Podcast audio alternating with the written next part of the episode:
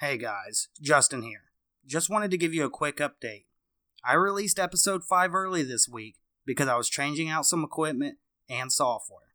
With that news, many of you had told me that the episode Phil Hartman was a bit quiet. So that episode has been re recorded and replaced using the new equipment. With the support you have shown me, I wanted that first episode to have the same quality as episodes going forward. If you are just now discovering this show, it's great news for you, as some of the audio was definitely lacking to my standards. This second note is specifically for my Podcoin listeners. You guys have been a tremendous and engaged audience, and I'm sad to see Podcoin leaving. But you can still hear Death in Hollywood. We are available on several platforms, including Stitcher, Castbox, Apple Podcasts, and Spotify. Just search Death in Hollywood or use the links in the episode description.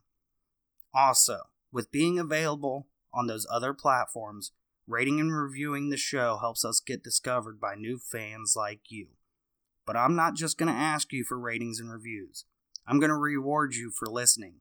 Each Sunday, when the show drops till the end of season, I'll pick one reviewer at random to receive a Death in Hollywood t shirt. So rate and review on Stitcher and Apple Podcasts for your chance at free merch. This last note is now that we've reached the midpoint for season one, we are asking which stories you want to hear in season two. Would you rather hear stories of accidental death, the downward spirals and trials of those lost to drug and alcohol abuse would be a major theme here?